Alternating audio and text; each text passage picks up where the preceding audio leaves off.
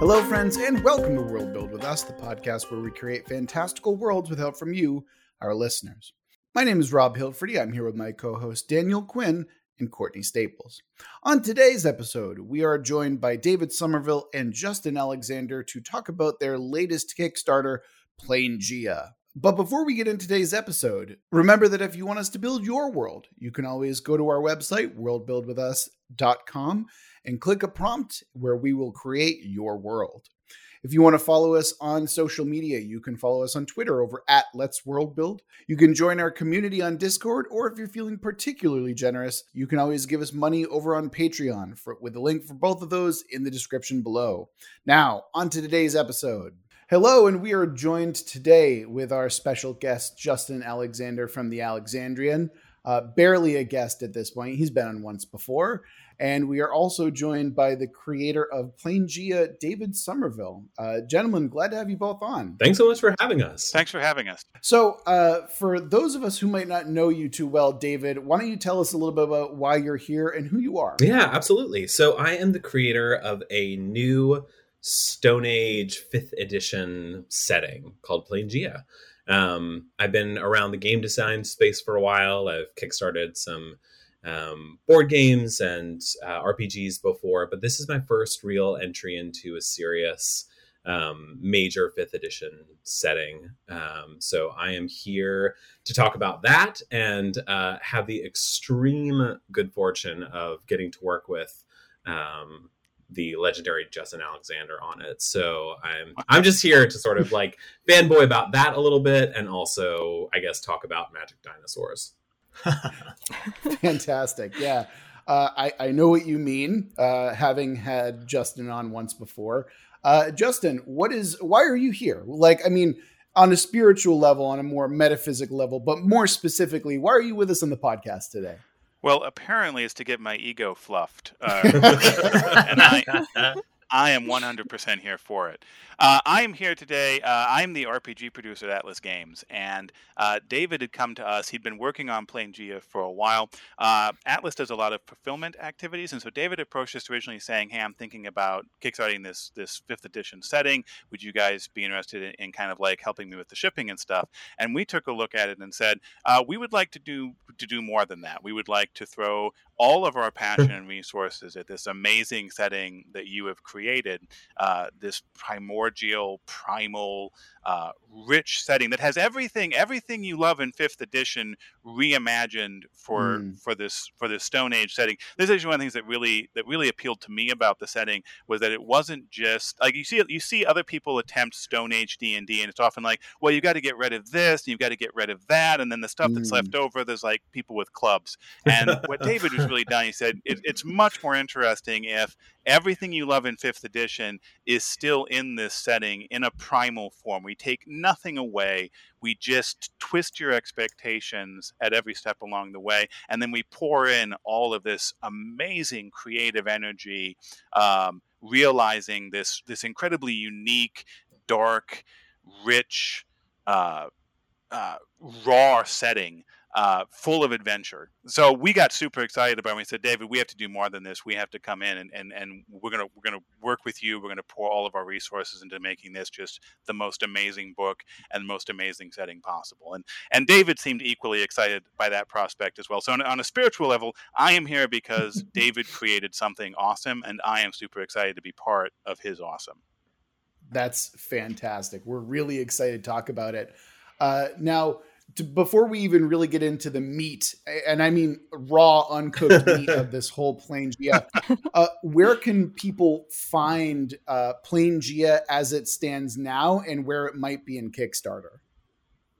Well, you're going to want to, uh, what you want to know is go to the Atlas Games website, which is at atlas-games.com, and then backslash Planegea, P L A N E G E A is uh, where you can find all the current websites with the links. There's some free PDFs that'll give you a sneak peek into the setting, and also links to the uh, to the Kickstarter right now.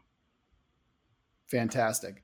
Uh, and David, is there? Are, do you? I, I, hear that you have a podcast of some kind. you might want to plug that. Yeah, sure. It's called the Clan Fire. Um, it is the sort of core Planegea story team. Just some awesome minds who really gathered around the idea very early and have been sort of the people who I'm um, super eager to kick around new material with. We all got together and hung out on Discord one time for you know an hour and a half, and we're like, well, this should be a podcast. So we are doing that. Um, it's called the Clan Fire. It's every other week, uh, and um, it's a not. Um, it's a pretty wholehearted ripoff of uh, the early episodes of Keith Baker's The Manifest Zone. So if you like that, you'll like mm-hmm. this. Uh, I I just so happened to like binge through that as soon as I found out it was a thing. So yeah, that is and, and having listened to a couple of the episodes, it is very reminiscent of the Manifest Zone. Uh, just as interesting in certain cases, that's for sure. Awesome, thank you. Yeah. So in terms of diving into the setting, um, I think one of the great places we could start is what it means um, to to be a character in Planegea and um, in your Clanfire episodes, you talk about um, well, there's one that's talks specifically about the three themes that govern the setting, mm-hmm. and um, those are kinetic action, primordial horror, and mystic wonder. So I wonder if you could get us started there because that would really get us a good understanding of what this is about. Yeah, I'd love to. So um, th- that's exactly right. Those three themes were really core to the designing of the setting. Um, my earliest concept was it was sort of um, Mad Max Fury Road with woolly mammoths. Uh, how can we get that going? Um, so the kinetic action is uh, in pursuit of that, right? It shouldn't just be you're standing hitting a stegosaurus with a stick. It should be you're like riding on a thundering herd of mammoths, leaping in the air, you know, calling down lightning as you're slamming into the ground against a horde of undead velociraptors. Like, um, have you guys watched Primal at all by Genndy Tartakovsky? Hell yes, um, I have. That yeah, yeah, it's that. yeah, yeah, right. It's it's not just uh, you know, it's not just standing there and and hitting something. It is sort of everything is in motion. Every yeah. all action is cranked to eleven. Um, and we wanted to design a setting where it had sort of set pieces and um, monsters and weapons and sort of high enough stakes that you could really get there um, in your campaign. So that's that first pillar. And anytime we're looking at designing anything for the setting, we make sure that it's got that kinetic sort of in motion aspect um, and can just sort of at any moment feel like it just could just like fall off a cliff and become you know midair combat. Um, absolutely. I think that any setting where you can feel the impact of the club as it ripples up your arm or like really feel the tear of the teeth like that's one of the best things about settings is that the what you're trying to evoke. And i think that kinetic action is such a such a great pillar to build a setting like this around. Like that's yeah. that's really awesome to start with. Yeah. Totally. And yeah and and then from there i mean um, uh, I think that uh, having the raw materials is really part of that too. You know, it's very easy. Something that's great about the setting is it's so easy to imagine, right? Because there's not like blacksmithing is something I know nothing about. So anytime I'm DMing, you know, a medieval fantasy campaign, I'm like, you go in the blacksmith and he's blacksmithing. um, but in in this world, it's like, okay, you're wearing armor. It is like you got a dinosaur skull on your left shoulder, a turtle shell on your right shoulder. You're wrapping a bear skin around all that. And you can like use all five senses in a way because everything is sort of stripped down to its raw elements, all of which mm-hmm. pushes for that really kinetic in world feeling. The immersion is just can be really, really awesome in the setting. Mm. Kind of speaking on the sort of vibe of the setting, I was really curious about the taboos that you established to really limit the advancement in the setting and keep it from kind of getting beyond this primordial Stone Age uh, era. Totally. Yeah. So, an early challenge I had, I posted about the setting online a couple of times, like three or four times. I was like, wouldn't Stone Age D&D be really cool? And every single time I did, people were like, ha, yeah, ooga booga, me hit dragon with stick. And I was just like, that's not, that's not what I'm talking about. How do I? So, I eventually you know, I deeply um, believe, and I, you know, it, it is. It seems very apparent that the earliest people were just as brilliant, just as savvy, just as canny as any of us are, probably more so because they had to figure out everything from scratch. And I wanted to make sure that, you know, you could play a character with a intelligence score of 16, 18, 20 in the game and not feel sort of out of place. Um, so we created a DM and like story building tool called the Black Taboos, which uh, the idea is that there is this metaphysical force, which is canonically unexplained. It is nobody knows what it is or why. But there's something out there called the Hounds of the Blind Heaven. And anytime you break one of the four black taboos, the hounds just come after you and kill you. So the hounds enforce no writing, no numbers higher than nine, no coins, and no wheels, which are sort of four big um, signs of moving past the Stone Age. There's also a setting villain who opposes agriculture, but technically it's a different thing than the hounds. Um, so all of these are there to help the DM have an in-world reason why brilliant wizards wouldn't have sort of moved everyone on to, into the next era. Um, and it's I, it's the thing. Anytime someone joins our Discord server, which please everyone come on this Discord server, it's a fun time. Um, anytime someone joins, they're like, "But I have questions about the black taboos," uh, and so what I always say is, you know, it's there to promote the fun, and if your cam if your table lights up about it, is like that's awesome then you know lean into it if your table is like well i don't need that you know to have fun I, we can all just like not invent the alphabet then that's cool too and you can sort of dial it down. So throughout the setting we really worked to make sure that there were these dials that you could adjust to find the right fun for your group. Yeah one of the things that i really love one is like a history nerd and two as someone who loves exploring the implications of world building here are um the you know you're instead of gold or instead of like wealth in any way that really kind of gets pared down in the setting. And on top of that you use salt in weight as like kind of a pseudo currency which yeah. again as a history nerd dear god i loved that as soon as i heard it. I was like yeah historically accurate add it in there to absolutely. Why not? Agreed. Love it.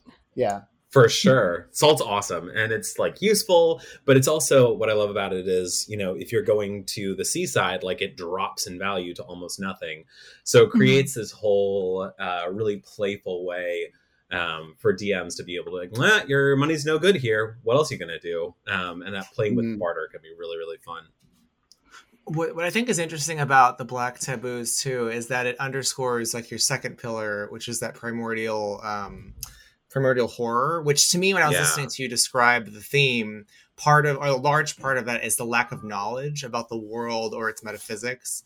And, and I think that that's that so the horror comes from not knowing. So the mm, not yeah. since since the black taboo is like fundamentally or unknowable, that's interesting because I think that, that undergirds the whole concept. Yeah, I think that's you know I hadn't actually put my finger on this until that point you just made. Um, so thank you. But I think that uh, that you're right. Having something that's fundamentally essential to survival in the universe and fundamentally unknowable uh, in the in the hounds and the black taboos does really evoke that um, yeah that stone age setting where you kind of looked up at the sky and it flashed with light and rain yeah. came down and you didn't know why um, mm. I, ha- I never put those two things together until just now but i think you're exactly right because you, mm-hmm. I remember you were referencing Fury Road too, and this is getting into the third pillar, but you were referencing Fury Road when I think it was you're talking about the women that was freed, and they were yeah. looking at a piece of writing in the um in one of the trucks yeah and that mm-hmm. that was like some it was almost wondrous to them so when you said yeah. like looking up at the sky and not knowing like it, that connects like the horror and the wonder together which i think is really cool mm. they're really deeply connected and on either side it's this feeling of transcendence and something bigger mm. and beyond you yeah. and with horror that's something that's threatening and hostile and with wonder it's something that is going to surround you even if you don't understand it and like lift you up. Um, and the world has a ton to do with um, proto gods there's this whole idea mm-hmm. that you don't have like the god of lightning or the god of you know magic. It's that lion on that hill has lived there for forever and has sort of made enough kills and survived long enough that people have started to worship them and they have accrued magic and now they're a god and now they're immortal and powerful but they're then like tied to that place for forever and they can't leave it. So you get sort of these very like hyper local gods scattered around that can be anything mm. and they're not they're not moral beings right? They're just sort of like they are whatever that animal or place or um, sort of like uh, you know weather event or whatever that became a god that thing is just still following its instincts um, whatever those might be. And so that feeling of wonder um, and just sort of encountering things around every corner that are kind of too big for you to deal with but are still tangible and tactile um, that's what we're going for with with the mm. wonder aspect I think this really it touches on something that I think is is really essential to understanding why the setting can be so big is that is that there is that there's this primal quality there in this primordial quality there's this idea that what you're seeing in Planegea is what came before the the sort of modern fantasy d&d fantasy that we know today mm. but what really makes it special is that rather than saying that's like well this is all the stuff that was before all the cool stuff happened instead it said no back here everything was bigger and larger and trying to figure out what it was and so it's many yeah. different things and it's it's it's large and expansive and exciting and it's almost Tolkien-esque like it almost says you know that whole idea like in Tolkien about like like diminishing and going into the west. Like Planegea will make you look at D and D and say, "Oh, this is like what happens after the world has gotten smaller and more controlled." And everyone yeah. got like actuarial jobs basically, but before that, things were cool and like people rode mammoths and like fought T Rexes, and it was really awesome. Prehistoric Silmarillion. Yeah, yeah. Exactly. Well, yeah. Every setting has like in the beginning when the gods and the giants raged against each other, and it's like, yeah, let's just play then right. no, no, no, no, go back. That sounded cool. Let's not get to that part yet. Yeah. but let's go back to the place where God was just like in the next valley over, and yeah. you have to go kill him because he's causing problems. Yeah. yeah. Think- the first um the first Planegea one shot I ran for like our our Patreon backers literally was I think they were either first or third level, and their job was, "Yep, go kill a god," and that's what you're doing at first or third level. wow. wow. Yeah, that's amazing. And really, what it sounds to me, it's like it's an evocation of like the the classical sense of awe, where it is yeah. like yourself in the face of something as you said that is tangible but is essentially unknowable as well. Mm. and it's that feeling that you send that you get especially in nature i think. And i think that your setting does a really great job of evoking that sense as well. Thank you. That's what we're going for so that's awesome to hear. Yeah.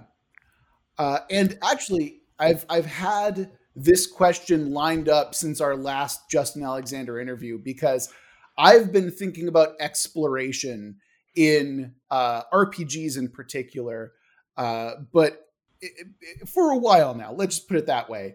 And one thing that I found that Planegea does rather well is it gives exploration some kind of like it make there's a spice to your exploration within Planegea that I really appreciate because I often find that exploration within tabletop role playing is is often quite boring. And because in Planegea there's no maps, there's nothing written down, and everything is like you're discovering it for the first time. I think that that is one of the most interesting ways that I've seen someone approach exploration, especially on like a larger setting like this one. And uh, Justin, I know that you just did something for the Alexandrian that is basically a takedown of exploration. So I'd love to hear both your thoughts on that. Yeah, I mean, I I think you I think you've already nailed most of the major points here. That what makes exploration really cool in Planegea is a you. I mean, what makes exploration cool in any setting is you, is you take an environment, you have to have the myster- environment be mysterious and unknowable, which like the very nature of Planegea does that for you, and then you need to fill it with really awesome stuff for the players to be, you know, when they when they find it, they have to go like, wow, I am so glad that we found this. Like this is an experience that I would not have had if I'd stayed home. And Planegea inherently does that as well by just allowing you to pack in, you know, awesome stuff around around every corner and a god in, in, in every valley, right? So all of that happens. I think the other thing too that really makes exploration uh, work at the at sort of the heart of Planegea is also the fact that so much about about life living in the world of Planegea comes back to to your clan and your kin and mm. these these uh, cultures and these people who you are dependent upon in the face of of raw uncaring primal nature mm-hmm. and also who because you're adventurers depend on you to see them over and through the darkness and the dangers and the horrible unknown of, of like david was saying like the, the lightning flashes in the sky and the strange magics in, in the next valley. So there's that mutual cycle of dependence and that dependence is routed through the exploration and discovery of your environment. If you don't find the next safe place for your clan to stay if you don't find the safe cave where the the strange storm of purple rain won't wash away your soul then then you are then you are in jeopardy you are in trouble and if you don't find if you can't find the next place for safe food or safe water so all of those things those primal those primal needs of survival and mutual dependence all also get driven through sort of the exploration of Planegea.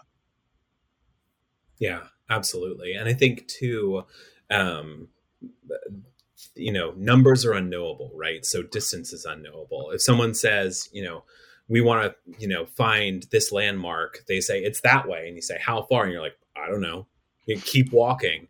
Uh, so I think that's something. And then the um, the world of Planegea is mobile. It is still shifting around. So literally, you know, a a cliff that you know was in a certain place last season might not be there. Forests pick up and move all the time. Rivers wander. So your typical, just like, oh, I can't get lost. I've been here before well, here isn't the same. And uh, also, by the way, there's something in the bushes that's stalking you. So it, it raises the stakes and it makes all of the environment something that you're having to perpetually rediscover. Um, you know, there's no such thing as a simple journey along a road from point A to point B. Um, so this is a little bit of a departure, but I think it's important because one of the things we try to talk about um, on our podcast is a little bit about the creator and um, you know where you're coming from as a creator. So i wanted to know because you mentioned in the description of the game you know you were inspired by you know pulp sword and sorcery um, you had mentioned a little bit about um, eberron and the challenge of creating that and how that inspired you. So i want you to talk a little bit about like where do you come from from the position of like playing d&d when you were a kid and like what are you like now as a creator and what are you influenced by? Yeah. Okay. Well um uh, so I basically like uh, failed my investigation check as a kid to find the secret door of D and D. Um, I uh, I didn't know about it. I you know I was raised really conservative, and so I did all these things that looking back on, I'm like that was me trying to play D and D. Like I have a notebook with like a world made with all these different factions that are fighting against each other that never turned into a book because I didn't I didn't want a book. I wanted a setting. Uh, you know, we played a little like draw your own maze game, and then like imagine walking down these doors and what what did you find? But it wasn't D and D because that didn't exist as far as I knew. It wasn't until I was like an adult, had a couple kids that um, I you know I had heard of D and D in the in the ether. Um, and it was late in 2014, um, just before fifth edition came out, when I sort of was uh, working at a job with a bunch of cool nerdy folks and was like, "Hey, have you ever have any of you ever played D and D? And all of them like, no. It's like me neither. I feel like we're all super nerdy and we should do that. Um, so we did it. We, uh, my my buddy Jeff Martin, um, bravely took on the DM role for fourth edition and ran us through a game. And I came upstairs after playing it because we had it at my place, and my wife was like, "So what is it? Like, what was it like?" Because she didn't grow up with it either. And I was like, "It's like a a board game, but you can just literally do anything." I think exactly. Um, and it's so, so then it was describe, right? Yeah, absolutely. I've told people describing a session of D and D is exactly identical as describing a dream that you have. Yes, yes. Mm, yep. Nobody wants to hear it because they didn't no. you know. Yeah. and then I was in this room and there was a clown there, but then all of a sudden we were falling and yeah. it's it's very and then everyone clapped vibes, but yes. it really means a lot to you. You know, yeah. I, I, I just ran a session uh, fairly recently, and I actually cried for the first time at the table, mm-hmm. and I've mm-hmm. never mm-hmm. been able to do that before. And I'm like, mm. wow, this is such a cool hobby that I'm into right now, where you can like really explore really just about everything that you can in the yeah. experience. I love it. There's there's I really so nothing agree. like it. Yeah. No, I completely agree. And wonder, you know, it's a pillar of the world because it's important to me too. And so that feeling of sort of like wonder and being transported beyond, you know, the assumptions that we make about our everyday is I think the the core of the thing that's amazing to me about D&D and um yeah, I'm I'm right there with you. I feel like it's it's a really really special thing so mm. glad we got that last pillar in there. I was trying, but we got it. we did it. It only took us 20 minutes. We got there. Um, so the settings origin then, because you were asking about that too, is yes, um, yeah. I so um, my wife and I lived in DC. Um, we decided to uh, not we decided we didn't want to raise our kids there because it's this really stressful area for us mm-hmm. and also our families had all kind of like moved away or like in, we're in transition so i quit my job got a remote job uh, we got an rv and we started um, a year-long trip around the us to try and find a new hometown to raise our kids in oh wow, um, oh, wow. and as i was prepping the rv there's a ton of there's about a month's worth of work to get the the RV ready. And as I was prepping it, I was like, all right, I want a podcast because I'm like doing all this labor. I'm going to listen to, I don't know, I like D&D. How about this Manifest Zone podcast? Mm. Um, so I start listening to Keith Baker and co talk about the fantasy world search and the origins of Eberron. And it was just such a fascinating question to me of like this, this call to make something, this was Keith's particular genius, I think, was to not not be restrictive about his setting, but have sort of all of the goodness of D&D in a setting that reinterpreted it. And I was mm-hmm. like, man, that's such a cool exercise. Like if I was back then, what would I do? And um, you know, jotted down a couple of ideas and Stone Age D&D felt like the one that uh, was the one that stuck. Um, so it was that's that's where it started and um, you know, I wrestled with various ideas. It didn't really come together very quickly until I was listening to so many podcasts, by the way, have inspired the setting. I was listening to the Appendix N Book Club, um, which is totally brilliant. It's an examination of the literature that inspired the earliest versions of D and D, but it's done through a really critical, thoughtful lens, um, which is amazing because they're not critical, thoughtful books uh, as a rule.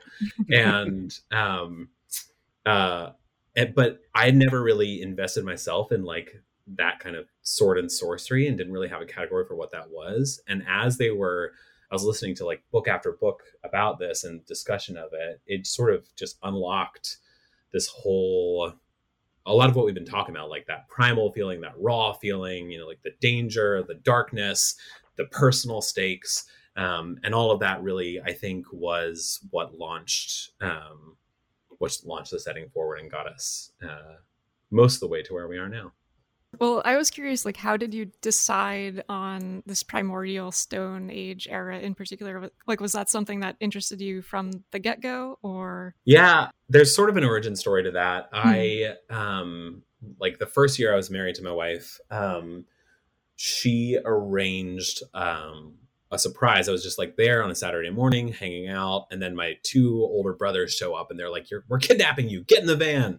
Uh, I was like, "Where are we going?" They're like, "You don't know. Let's go." And um, that was when uh, Roland Emmerich's Ten Thousand BC uh, was in oh, theaters, yeah. Mm-hmm. which I had expressed interest in, and they were like, "Yup, we're doing this." And so we drove to Uptown Theater in I think Bethesda or Chevy Chase, Maryland, and which is just an enormous, enormous screen. It's huge, and so sort of without warning, I was thrown into this prehistoric fantasy. And I haven't watched the movie since because I'm worried that if I do, I'll like see all the holes mm. in it. Mm-hmm. In my mind, it is a perfect film. I know it's not, but in my in my head, it's flawless. And I think the thing that really stuck with me is like, um, spoiler alert, but the the movie starts from you know mammoth hunters and this nomadic tribe, and then they encounter a more civilized society who is sort of like much bigger and scarier than than them, and they have to deal with that. Um, and it has a lot to do about personal heroism and what does it mean to be a hero. And I think all of that got lodged in my brain and just like mm-hmm. dormant for a long, long, long, long time. But um, but then when you know I was listening to the Manifest Zone and thinking about it, I for, I honestly have no idea what the other ideas I jotted down were, because when it came to like, hey, that nobody's done that, like rewind the clock all the way back and unlock all of those feelings I felt while I was like suddenly in this dark theater watching this um, perfect, flawless masterpiece of a movie. mm-hmm. uh, that's what I wanted to get at. Mm-hmm. Yeah, that's that's awesome because I I mean, I was so excited to learn about the setting because I love like ancient history, prehistory, primitive tech, everything along those lines, and like hadn't really seen that before in like an established RPG setting. So that was it's great to see. Yeah. Well, and if it exists, I feel like it's always like that one weird continent over there, right? It's like yeah. Chultz. Yeah. It's like go there, have like a weird, you know, Savage Lands kind of adventure, and then come back and get to the real story. Mm-hmm. I was like, oh, no, that stuff is so cool. Let's just stay yeah. there. Very. and one of the things that I think I really appreciate about Planegea as well is this idea that like and, and i hate to do this except i don't really but it's not like you try and reinvent the wheel right? Like you, basically, you basically just try and reflavor the wheel in a lot of places because a lot of the things that people love about D and D, in fact, I'd say most of, if not all of them, are still here, and that's what's yeah. really good about it. Is that it's like D and D works for a reason, and to like, I think what you're getting at, especially when it comes to the uh, the contest, is that so many people were like, well, let's chuck out this half of D and D and right jigger it so it makes sense to in my setting. Whereas here you're like, nah, D and D is fucking dope. Like let's see it in this different light, and we're gonna do it through this lens. This is the lens that we're gonna see it, and then you really dig down and drill into the the uh the uh, what's the word w- that we always use, Daniel? What is it? Um, it's the implication is what I'm getting at. It's it's all about the implication about your world. So when you talk about, you know, you you have numbers that are one through ten and then many, like there's implications to that that you get to explore within the setting. Just like there's yeah. stuff about metal and uh, and, and, agriculture. And it's like all of that's there. You can still have really interesting stories that just causes you to think in such a different way that and and again i think that what's really important to the setting as well are those three pillars. So it's like hey these are the stories that we really really want to tell and what that we really want to focus on. And that's what i think uh Planegea does so well. Yeah i think that's right. And i th- i appreciate that. The um you know i've seen settings which i admire the creativity of um where they say like you know the big thing in our world is elves are savage brutes and orcs are sort of like elegant leaders mm-hmm. and um and I'm sort of questions of you know how races are presented in D and D mm. aside, mm. um, you know that sort of let's take what it is and just flip it. Um, was not what I wanted to do here. I, I really wanted to do what you're talking about, which is let's take everything that is and like an elf as we understand them from tropes are inherently dope. Like they're so cool. And how do you take that and keep everything that's awesome about them and just like rewind the clock to um, a more raw sort of primitive form or primal form um, but still retain like it's got to feel like an elf. And that that was the goal for absolutely every monster class, um, everything that we sort of reinterpreted, it had to retain its inherent identity while perhaps having a very different role in a world where the rules are all different. So that's another question. Is you mentioned, um, you know, elves and how we reinterpret them, um, especially with Planegea being like a primordial setting. And this question, I'm sure, is going to come up uh, elsewhere, and you've addressed it before. Is so D&D, you know, has faced criticism recently for like having an essentialist view of the fantasy races and then the, the issues with the Vistani. With Planegea, um, how do you avoid, what does the setting do to avoid like the savage, you know, trope basically? And how would you steer players away from thinking that way? Yeah, I think that's a lot of what the Black Hound, or sorry, the hound, the Hounds of the Blind Heaven are there for, and the Black Mm-hmm. Taboos. I think that the underlying assumption that the setting didn't really work until I was able to come up with the Black Taboos to say these people are smart. These are smart, brilliant, cunning, clever, charming survivors, inventors, thinkers, poets, warriors. It's nothing. It has nothing to do it's sort of like your your level of technology has nothing to do with how um, brilliant or um, powerful or human you are. It's all to do with sort of the limitations that are placed upon you and the opportunities that present themselves to you. And so, in a world that's bent around survival and has strong limitations from sort of this um, very low ceiling of technology, um, uh, kins, which is our, our word for what mechanically are represented by races in 5e, um, band together or break apart strictly on can we survive together. So you don't have sort of large um, kinship enclaves as as the default. The default is people are mingled, mingled together because they're stronger when they're um, surviving in mixed groups. Um, and uh, you know, kinship is a part of your identity, but it doesn't define you in any way. And I think that's um, that's one key way. I think, and also just making it making the stakes higher than Mm-hmm. you know are you smart enough to survive a bear like the basic assumption in the setting is pretty much everyone can survive a bear they're all alive now the problem is there's liches and dragons and you know unspeakable horrors in the night and um, so that i think helps get past the sort of savagery um, Mm-hmm. The, the wrong path there I mean, I, I like the concept of there's an equalizer and the fact that all of these groups have to figure out how to survive together. And so, you know, their differences in other ways might be uh, irrelevant given that they have to survive in this crazy, you know, landscape. Yeah, and you know, another kinship group has a survival strategy that is of great value to you, right? If Mhm. you've got um, elves who are sort of um, half dream and can move between the the the world of dreams and the world of waking, which they can uh, in Planegea, then like they have access to magic or secret ways through the world that you need to survive the brutal winter that's coming on.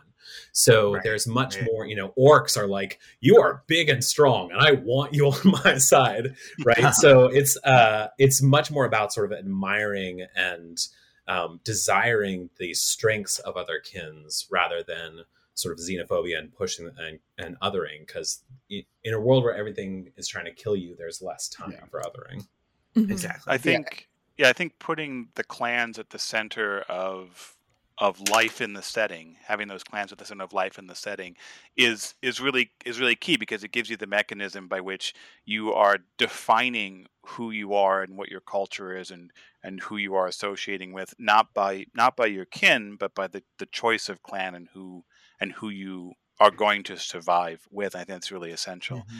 I think the other thing too that I think David kind of undersells because I think he just does it instinctively is that the the kins, uh, the different groups, the elves and the dwarves and, and the orcs and everything else, they are not defined by their personality. You don't you don't have the aloof elves or the taciturn Scottish dwarves or the you know the angry the angry orcs. What you what you have uh, instead is uh, is much more about the fantastical abilities of these different kins and and because the focus is on that it allows it to be much more about what what do we do together uh, Mm. rather than like oh well you know the orcs are all some sort of uniculture over there um, if that makes sense Oh yeah. I mean, Mhm. it's it's avoiding the monoculture is always important with like rich world building, I think. And one of the things that I do find really interesting about the kins is like how you know it's it's kind of like hey everyone's a friend when there's teeth in the dark you know like you Mhm. really want to avoid something that's going to fucking murder you without any remorse and actually justin you give me a, a pretty interesting segue here is that so obviously we've just spent about the better part of a half an hour talking about how amazing and how interesting Planegea is. And what I was really curious about as uh, as a developer, right? Like, what did David do to sell you the best that he could on Planegea. Besides everything that we know about it, what what really comes across to you as a developer on on like the business side of things?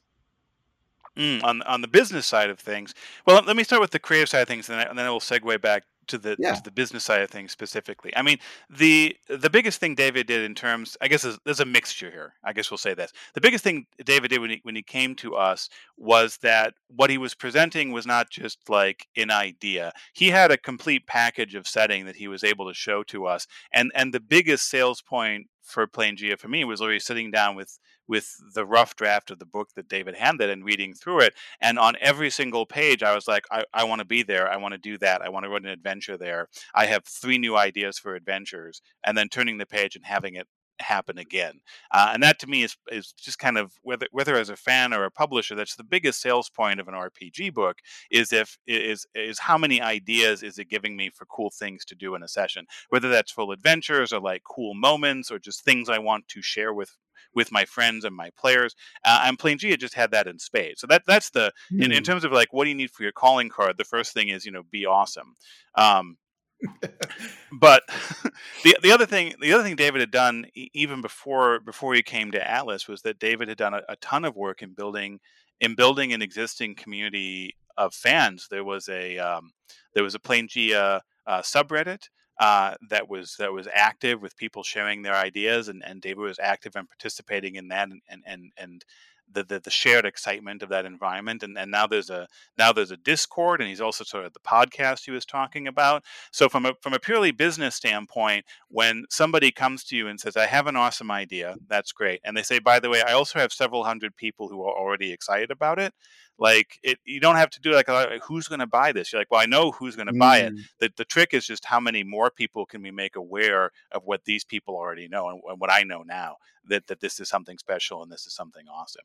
And that was kind of a similar experience to what I had with Magical Kitties Save the Day, which is the role playing game we did last year, uh, the all ages role playing game, and and that was kind of a similar experience where a- again there was there was uh, the creator Matthew Hansen came and he had a- an amazing package. We we actually as a company found that game by playing in a game he had run at a local convention, and uh, so we were uh, at the beginning. We, we get excited about it, and then we look around and we say, "Well, okay, well, we, there's this existing community, whether small or medium or large, that is already excited about this thing. How can we share this excitement?" And I've recently been I've been doing I've been doing some stuff on my Twitch stream, looking back at the earliest days of D and D, and that's really what Dave Arneson with his original Blackmoor campaign was experiencing as well. He was he had he had created this thing with his fellow players in St. Paul, Minnesota, in his basement. They were they had shown up one day and said, "Let's go into the dungeons beneath Castle Blackmoor, and you know, you know, invent the modern role playing game." Uh, but his players are super excited about it, and and they were telling other people about it, and the community of people who were excited about this new idea grew until Gary Gygax in Lake Geneva said, "Dave, you should bring that game over here and run it for me, so I see what all the excitement's about." And that's what Dave did. Um, and so, I mean, you look at that again and again. It's it's all about having something that that you're excited about that then gets other people excited about it and and then i from a, from a business standpoint from an rpg developer standpoint from a publisher standpoint that is what my mission is is to find these exciting things and and use use my resources that i have available that atlas has available to to let other people know hey you should be excited about this too. That is a, a perfect summation of how to get published in the industry if you ask me you know? Start with awesome build your brand and then once that's done once the hard work's done then you just got to advertise it right? Yep. Uh, all right so gentlemen we are at the point where we are ready to roll into a world building jam. Now justin you've done this part with us but david you haven't. What we do here is we're going to roll some dice on a random table that have genres themes what we're focusing on and then we build a setting slash scenario based on what we're you know talking about within that setting. Uh, halfway through we fuck everything up by throwing in a twist and we kind of just all roll with it together uh, so i'm going to roll some dice and then we're going to figure out what our genre is first and I'm so that is going to be so we've got body horror as our uh, as our genre Nice. All right. Justin, since you've been on, we've reworked the overall table so they're less generic and way more specific. Like I said, body horror. Uh, and the theme that we're going to be focusing on is treachery. So we've got body horror with the theme of treachery. And the first thing that we're going to be focusing on within this setting is a hero. So, uh, as our guests, David and Justin, you're more than welcome to start us off with any ideas that you have surrounding a body horror story centered around treachery, focusing on a hero. So please take it away. I mean, I think that these are uh, this is a match made in heaven, right? Because I think core to body horror is being betrayed by your body. Absolutely. And I feel like you're dealing with a hero whose body is betraying them, who is heroic because they are fighting the transformation um, uh, in order to to do what is heroic. hmm He is heroic in spite of himself in a lot of ways, is what I'm kind of getting. Yeah, Justin, improve that idea. No, it is. So, uh, let me let me let me let's see if we can like if we take the theme of treachery and and we uh we make it exponential. So you have treachery built on treachery. What if like what if we have something like John Carpenter's The Thing, where there's this alien parasite that creates a treachery of the body, Mhm. but then then the hero that we're dealing with is someone who had who is who who's been afflicted by this who is who is part of this culture but is actually betraying whatever that whatever that culture is as well and what i'm wondering Mm. is if there's a way to make it so it's not just john carpenter's the thing is there a way to have a similar vibe that isn't alien from outer space that isn't body snatcher Well, we could add a religious aspect to it and make it heretical in some way. oh So there is some kind of like you could make it. I mean, if you want to make it physical and literal, there could be a corruption of like in a demonic or a celestial sense. Uh, if we wanted to run in that direction with it. Yeah, there's something interesting about the idea that you know if, if we if we could move towards the idea of of having lots of gods and and that what almost almost gods as parasites where Mhm. like Mm. the the more the more that that a god that a god gets you to open your their, your soul to them or uh, or rips your soul open if they're more of a demonic entity uh, the more they actually start transforming your physical form Yeah. kind of a, a, a, a stigmata kind of thing hmm Oh, so Mhm. faith is direct transformation. The more faith you have, the more you're transformed. That's cool. Or or or very it could be even like a uh, a force. For some reason, I'm thinking of like this hero of ours is essentially forced to be the avatar for some god that he really doesn't believe in, but for some reason his faith is essentially being overridden and it's really a, a conflict between the two faiths and the two kind of ideals that he has within himself. Alternatively if you wanted to go a different route you could also make him be a faithless person who has been inflicted as he would see it with some kind of a divine presence as well. But i'm just tossing out ideas. Courtney and daniel Yeah, yeah. y'all have been very quiet. I want to hear from you guys kind of like the idea of like an, an angel coming down from heaven and giving you some sort of task or power and you being like wait no no no i i didn't ask for any of this like Mm. i didn't want this at all but you're Well, stuck and with there's it, a- yeah.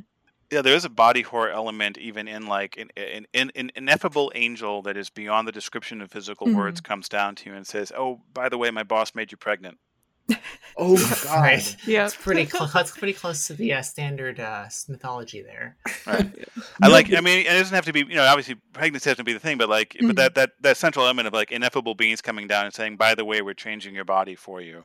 Um, Mhm. Yeah, it's kind of like Warlock Joan of Arc, right? It's like they're speaking to you and you have a mission, whether or not you want it, but also they're changing you physically at the same time. Oh yeah, mean- like the, the idea of like the like if we let's call them stigmatics, right? And and they're kind of like the like the the chosen the chosen of the gods but they don't actually they're chosen by the gods they don't choose so it's not a manifestation of your faith because that wouldn't really be necessarily Mhm. horrific but Mhm. like these chosen have voices and part of the physical transformation is also that you begin speaking in tongues in voices but it's not your voice so it's really the chosen is basically gods or whatever are choosing to call themselves gods are basically literally taking over your existence I was about to get to that because I feel like I wanted to borrow something from Pangea of like the gods. These are the new gods, so they don't really, they're not really metaphysical beings. They're actually visceral, but they're interpreted that way. So maybe these things that they're approaching, like they have some physicality to them tho- tho- that bring about this Mm. transformation. They're gods that you can oh well actually if we take it that way if we want to approach gods as like a physical thing Mhm. maybe gods need people to grow and i Yeah. mean that on like in a physical sense so like you're you're forced to like withstand the physicality of this god in some way as it grafts onto your body or something like that Or the I'm just- speaking transmits that somehow, like Justin was Mhm. saying. yeah yeah there's something to it there's oh man there see this is what i love is that a couple of dice rolls and some really creative people and we're just off to the races with all sorts of horrifying ideas which i love Well, there's potentially some of the idea that like, like the, the old the old image of the god in the hollow, right? That like that the the gods were intensely local before they before they grew larger than that, and that the that that that these that these new stigmatic gods have figured out that the that the way to spread yourself from from the hollow like rather than mass communication which is what did it in the real world the way to spread yourself from the hollow is to like make make these stigmatic duplicates of yourself and then these duplicates can go forth and and found their own hollows and so Mhm. like the, these sort of primal divine wars are just literally squabbling wow. territories of um of, of these of these physically altered stigmatics This is almost gods as a disease, right? Yeah. Yeah. Mm, yeah They yeah yeah Infect you and it spreads. I, I I like that. actually had the uh, there are those ants that in, get infected with the fungus, and yes that's how they spread their Mhm. spores. That's exactly the type of thing that I have in mind here. And it's almost more powerful than your average faith because I, and this is my cynical point of view, the regular uh, transmission of a faith requires um, accepting it, right, and believing it. Whereas this one, it's specifically targeting those that don't believe to transmit Yeah. itself. Yeah, There's also, Well- and this might just be because Dune is coming out, but like the idea of Mhm. um, sort of being unwillingly transformed into a god Yeah. is kind of interesting. Oh yeah, yeah. With like Paul, essentially. Yeah. I love that. Mhm. Yeah. And like how would you even stop that? Like once that process is started, how I do you can't. how do you fight against a god that's trying to inhabit your body? Well, and I mean, the interesting story there too is like it's it's obviously horrific if if you're not of the faith, but it's it's almost worse if you actually like believe believe in whatever doctrines these these these these gods are, are teaching, but then that you begin getting transformed and realizing this isn't some sort of like ascension; it is actually just a Mhm. destruction of yourself. I mean, that's the Mm. that's the ultimate treachery, right? Oh, it's a total and complete shattering of one's faith in what they previously believed in. Yeah. Mm. And maybe the way you answer that question, how do you resist it, is you accept the tra- that you're being transformed, but you pervert the purpose. So whatever the faith actually preaches, you choose your own path, which is kind of what Paul does in the future. So you do uh, something opposite or adjacent to whatever they want you to do with that newfound power. Choose heresy. Yeah. yes. Well, and, then, and and then yeah, then co- there there comes there comes your hero role in almost like a Mhm. like a, a blade kind of way where like you you have you have the powers but you choose to use them to fight the thing Yeah. that that you were created by Mm. that the, the treachery which born you is now the treachery of you turning on the thing which created you Oh, I love that. Absolutely. Mhm. So I think we've approached the point where now we get to take a really interesting, cool idea and fuck it, potentially fuck everything up with a dice roll. So we're going to throw in the twist, and we're going to really hope that we don't get something like turn everything anime. We're hoping for this. please, please no. So it says here that family gets involved. So what is our interpretation of family getting involved with this whole situation? Well there could be a genetic component to there could be a genetic component to the stigmatics or Mm. it could also be like a seventh son of a seventh son thing, where it's not so much Mm. about um, well, it's not so much about the uh, like genetics per se as it is about some sort of dynamic of the family relationship that creates the opportunity. maybe maybe the family had yeah sort of done something to their child to prepare it for Oh, this Mm. to be a vessel for the god Bene Oh. and Gesserits. once the child learns that um i imagine shit would go down Yeah. um, I, I uh, uh, oh man, I'm I'm thinking of. I- I'm blanking on the name in in the Bible. Who's the one who tries to sacrifice his child in the name of God? Abraham. Thank you. Yes. Okay. It, in a sense, it almost makes me feel like there's an Abraham situation happening here, where it's like the the the child isn't the one who chooses, but it's the parent. The parent is the one who says, "You are ordained by the God I believe in to become a stigmatic." Right? Like mm-hmm. it's it, it maybe there is a seed of pure faith that has to be born in the next generation, and that's how we can involve the family. Yeah, your standard uh, religious eugenics makes sense. well, and this is maybe me trying to force wonder into what should just be horror, but I feel like you know it could also be. Um, I don't know. I, I I respond to horror where it's not just all totally bleak, but there's also like points of light, and so Yeah. I wonder if perhaps like you know you've got this question of hero and betrayal and family. You know, maybe there's a sense of a possibility of rescue or of truth breaking through or of hope that's Mm. coming through family somehow. Maybe all of the uh, these alien god infected thingies aren't necessarily all bad. You know, maybe there's Mhm. ones to be found that can be allied with in this this treachery treachery hero's uh, reversal of the situation. hmm And not only that, but we can also approach the story as one of the faithful watching a stigmatic go through the process. So to them, it might be something that's genuinely awe inspiring, like something that is affirming their faith, watching Yeah. the stigmatic go through what they're going through. Like it's it's all a matter of a perspective change, really. hmm Yeah. Well, I don't know about you. I think that that's where we should probably stop with all that because I think that that's that's the best we're going to do for the time being without, you know, uh, creating a Discord and eventually pitching our game. game. Uh, so that leads us into the rapid fire question round. No one's ever ready for this, so I'm going to go ahead and ask you, David. Uh, my wife wants to know: Is cereal a soup? Oh, I have a whole thing about this. There, all food can be broken into four categories: soup, uh, salad, uh, steak, and uh, wait, soup, salad, steak, and sandwich. And so, absolutely, cereal is definitely a soup. All right, thank you so much. Uh, that's that's another point for the soup side. Now, um, uh, I also want to know what are you playing and what have you been playing recently? Uh, I I only ever play D and D. Well, no, that's well, yeah. Baldur's Gate three is also D and D, and then I Yeah. guess just mindless phone games. Um, really enjoying um, Balls with a Z, which is like a block breaker. Uh, that's a, that's a really good time waster. I, I agree with you there. Justin, same question. What are you playing now and what have you been playing recently?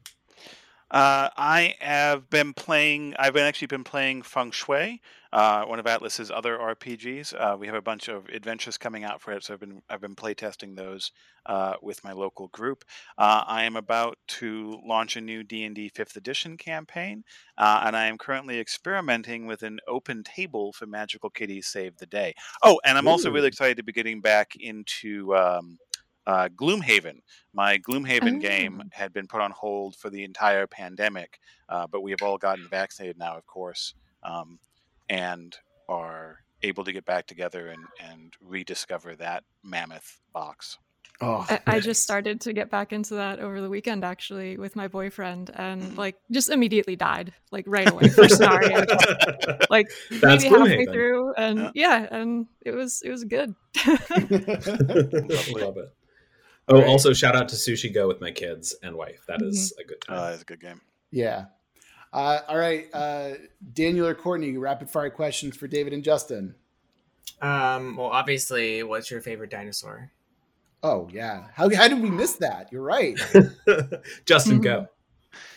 Brontosaurus from from the time I was very young. I had an amazing plastic Brontosaurus toy, and it's been my favorite ever since. And I'm very excited that I can call them Brontosauruses again. Yes. pedantically correcting me. I was heartbroken when the Brontosaurus was made non-canon, and I'm delighted once again. Hey, I stopped paying attention to dinosaurs once they decided they had feathers. I'm like, well, that's not good. They're not cool anymore. Uh, David, what And was David. yours? I've had too many favorites over the years. I was really partial for a long time to the Parasaurolophus because that crest was really cool. Oh, And my cousin had this theory that they could breathe fire and that the crest let them breathe fire. And I was like, yes, that is. I dope. agree. Yeah. and my second question is Conan the Barbarian or He Man? Uh, for me, it's Conan all the way. Yeah. Right. Co- Conan all the way. Yeah. Yeah. Cool. That's the correct Unanimous. answer. That's the correct answer. uh, Courtney, any questions? um, what TV shows have you been into lately, if any? Ted Lasso. Yes. Oh, yeah. So Yeah. wonderful. I am It's all cult. about. Have you guys heard of um, New Sincerity, like the David Foster Wallace joint? No. No. So uh, there's like a art an art movement called the New Sincerity, which I officially count Planegea as part of, and Ted Lasso is that. It is just like genuinely good-hearted, genuinely hopeful. I know I've got horror in my in my uh, setting, but um, it's like meant to be deeply optimistic. It's I, I can second that. I can second that as well. Ted Lasso is like pure joy in the form of a TV show. It is so kind-hearted. I, I suspect that my, my wife will actually kill me if I don't watch Ted Lasso soon. So I'll be joining. I'll be joining the cult in the I'm near right there with you, Justin. I just so I'm so hesitant because everybody's preaching it. I'm like, I guess I gotta join the cult. Yes. It's There we go. Just do the first five minutes. This is always my rule. Yep. Anytime Yeah. people won't shut up out about a TV show, do the, all you're all you have to commit to is the first five minutes. Yeah. Yeah. totally fair. No, I- I'm actually looking forward to it. I just haven't had time uh, to to get into it the past month, but soon. Um, but uh, what I've been watching lately is uh, actually I watched a sadly canceled TV series called Debris, which was from one of the creators of Fringe, and the concept was that Oh. there was a uh, alien spaceship that entered the solar system, but our telescopes are like, okay, well that's an alien spaceship, but it appears to be in pieces, uh, and then the pieces begin falling falling to Earth, and so there's a task Oh. force that goes out and tries to track down the debris uh, that's having strange effects. Um, yeah, it, it- gets off to a little bit of a slow start. The first couple of episodes, uh, the show is far more interested in uh, soap opera than it is in the alien artifacts. But Mhm. three or four episodes in, it gets over itself and is like, "Oh, we're all here for the alien artifacts, right?" I'm like, "Yes, that is why we are here. Do more with those." Um, I actually just watched. Um, I actually just watched 10,000 BC for the first time. David, David can. how do, how is it? I liked it. I mean, I'm not going to go as far as you say it's flawless, but it is a it is a it is a solid pulp fantasy uh, cult movie. Like I think back to all the movies of of my youth, things like Beastmaster and and Mm. like the original Conan the Barbarian movie, and Mhm. like it is it is 100 percent in that vein and totally enjoyable. If I, I mean, like so many people critique it's like, well, it's not historically accurate. I'm like, I, I yeah, it's, It's not. not, supposed to be. that is hundred percent true. Uh, but No. it does have mammoths on a pyramid with a divine god. So I'm going to uh, I'm going to just lean back and accept it. You, you might So have just good. convinced me to check it out. Yeah. It, it's, it's it's yeah it's it's it's not the greatest film of all time, uh, but it, it it's a lot of fun. Uh, and certainly got Yeah. me in the mood to do some Planegea. Mhm. And then Loki is the other thing I watched in the past couple of weeks. I've been putting that off, and I'm really excited to just like binge all of it at once. I'm right there with you. It, Uh, it is 100 percent 100 percent worth it. Ugh, all right. Oh, Mythic Quest. Also, my wife does not care about video games at all, and she's like, we watched Mythic Quest, and she's like, we're starting this over and watching it again. Wow. It's wonderful. Mythic Quest is great. I keep hearing good things about that one. Yeah. Well, I, I think we're at the point where uh, I have one more question for you, and that is I would love for you to tell me about someone who uh, is not yourself, who you'd like to plug and give a shout out to. and obviously you have you can't do each other. That's not how this. Dang it! I, was, I, like, I, found the loophole. I found the loophole. let me let me sew that before I see what happens happening before me. Yeah. Amazing. Um, I mean, I'll plug the podcast that inspired D and D, uh, not D and D, that inspired Planegea. It's the Manifest Zone with Keith Baker, um, Appendix N Book Club, and um, also Mastering Dungeons with Shawn Merwin and Teos Abadia is a master class. It is phenomenal, and they do such a good coverage of 5e news. I love, love, love it. I can't wait for Thursdays every time a new episode drops. Ah, very exciting. And Justin. Uh, I think I'm going to go ahead. This this arrived in my mailbox last night, so it's fresh in my mind. Uh, the Lost Dungeons of Tonisborg by Greg Svenson. Greg Svenson was a member of Dave Arneson's original Blackmoor group and actually became a not exactly a co-GM with Dave, but his Tonisborg setting, which was another dungeon under a castle, which was a lot. Well, basically what all dungeon masters did for the first two or three years of the game was was just dungeons under castles. Because like it, a bit of a tangent, but like so like so Dave Arneson creates uh, Blackmoor, which is a castle with a big dungeon under it, and people don't really know what this new game is, but they know it's fun. So when they're trying to like capture what's fun about it, they're like, "Well, it's the castle with the dungeon under it." So we're just going to keep making castles with dungeons under it. So so Gary Gygax makes Greyhawk Castle with a dungeon under it, uh, and then Greg Svenson made Tonisborg, which was a castle with a dungeon under it, and the players in Dave Arneson's campaign could actually just go down the road to Tonisborg and go into Greg Svenson's dungeon. Well, a, a, group was making a documentary called Secrets of Blackmoor a couple years ago discovered that Greg Svenson still had all of his original notes from that wow. dungeon.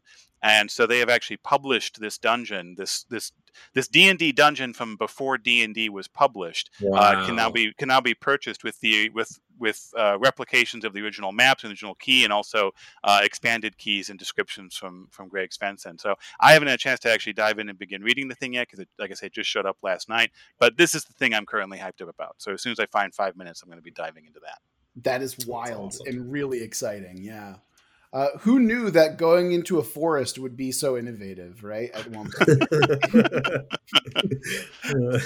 All right, uh, gentlemen, that is going to do it for this episode. Thank you so much for joining us. As usual, it's been a blast. Uh, I cannot thank you enough. Thank you for having us. We love this. Absolutely. Absolutely. It's really great again. Yeah, and and uh, tell people where we can find you and all of your things online. Uh, I'm easiest to just find at Planegea on Twitter, um, Planegea on Reddit. Uh, I don't tweet personally, but I'm uh, SMRVL, which is my last name with all the letter extra letters taken out on Reddit, and spend way too much time there. Uh, you can find out a lot of the stuff I'm doing at atlasgames.com. That's atlas-games.com. You can find my personal role-playing game site and news site at The Alexandrian, um, at, at thealexandrian.net. And you'll find all kinds of game mastering advice and remixes of adventures and all kinds of cool stuff there. I also stream on Twitch, and I also have a Discord, and I also have a YouTube channel uh, with new videos coming out on on the regular. So, but if you go to thealexandrian.net, you'll find sort of the central hub with links to everything else. Fantastic. Uh, and as I understand it, you also have a Kickstarter going on right now. Is that right? Yes, we have a Kickstarter running right now for Planegea to bring to bring this whole world uh, right into your laps, more or less. Uh, we have the the book itself. We have an awesome adventure. Uh, we have a soundtrack that's going to be part of that package as well. Um, there's a deluxe edition, uh, which is just going to be uh, svelte, I believe, is the keyword we've been talking about uh, for that. Uh, so just just a ton of amazing stuff, and our stretch goals involve unlocking a whole bunch more uh, really cool adventures from from David and his Brain Trust uh, set in Planegea. So we're excited about that too. you can definitely sign me up for that as well. That sounds really exciting. Uh, gentlemen, again, so glad to have you on, and uh, hopefully that Kickstarter goes really well. I'm sure that by the time this goes up, you'll have already smashed every goal. I'm sure. fingers crossed. Fingers crossed. Yeah, Absolutely. open. And we're back. Uh, I just wanted to thank uh, David and Justin so much for being with us again. Uh, I know that by the time that this episode comes out, they would have probably already smashed their Kickstarter goals. Uh, big thanks again for having them on. Uh, that'll do it for this episode of World Build with Us. Remember that if you want us to build your world, you can always go to our website, worldbuildwithus.com, and click a link and click the button on top. Oh my God. And click the button to submit your writing prompt. If you want.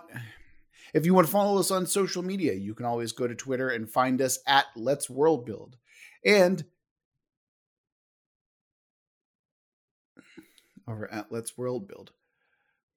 And if you want to join our Discord, and if you want to join our community over on Discord, or if you're feeling particularly generous, you can always give us money over on Patreon with a link for both of those in the description.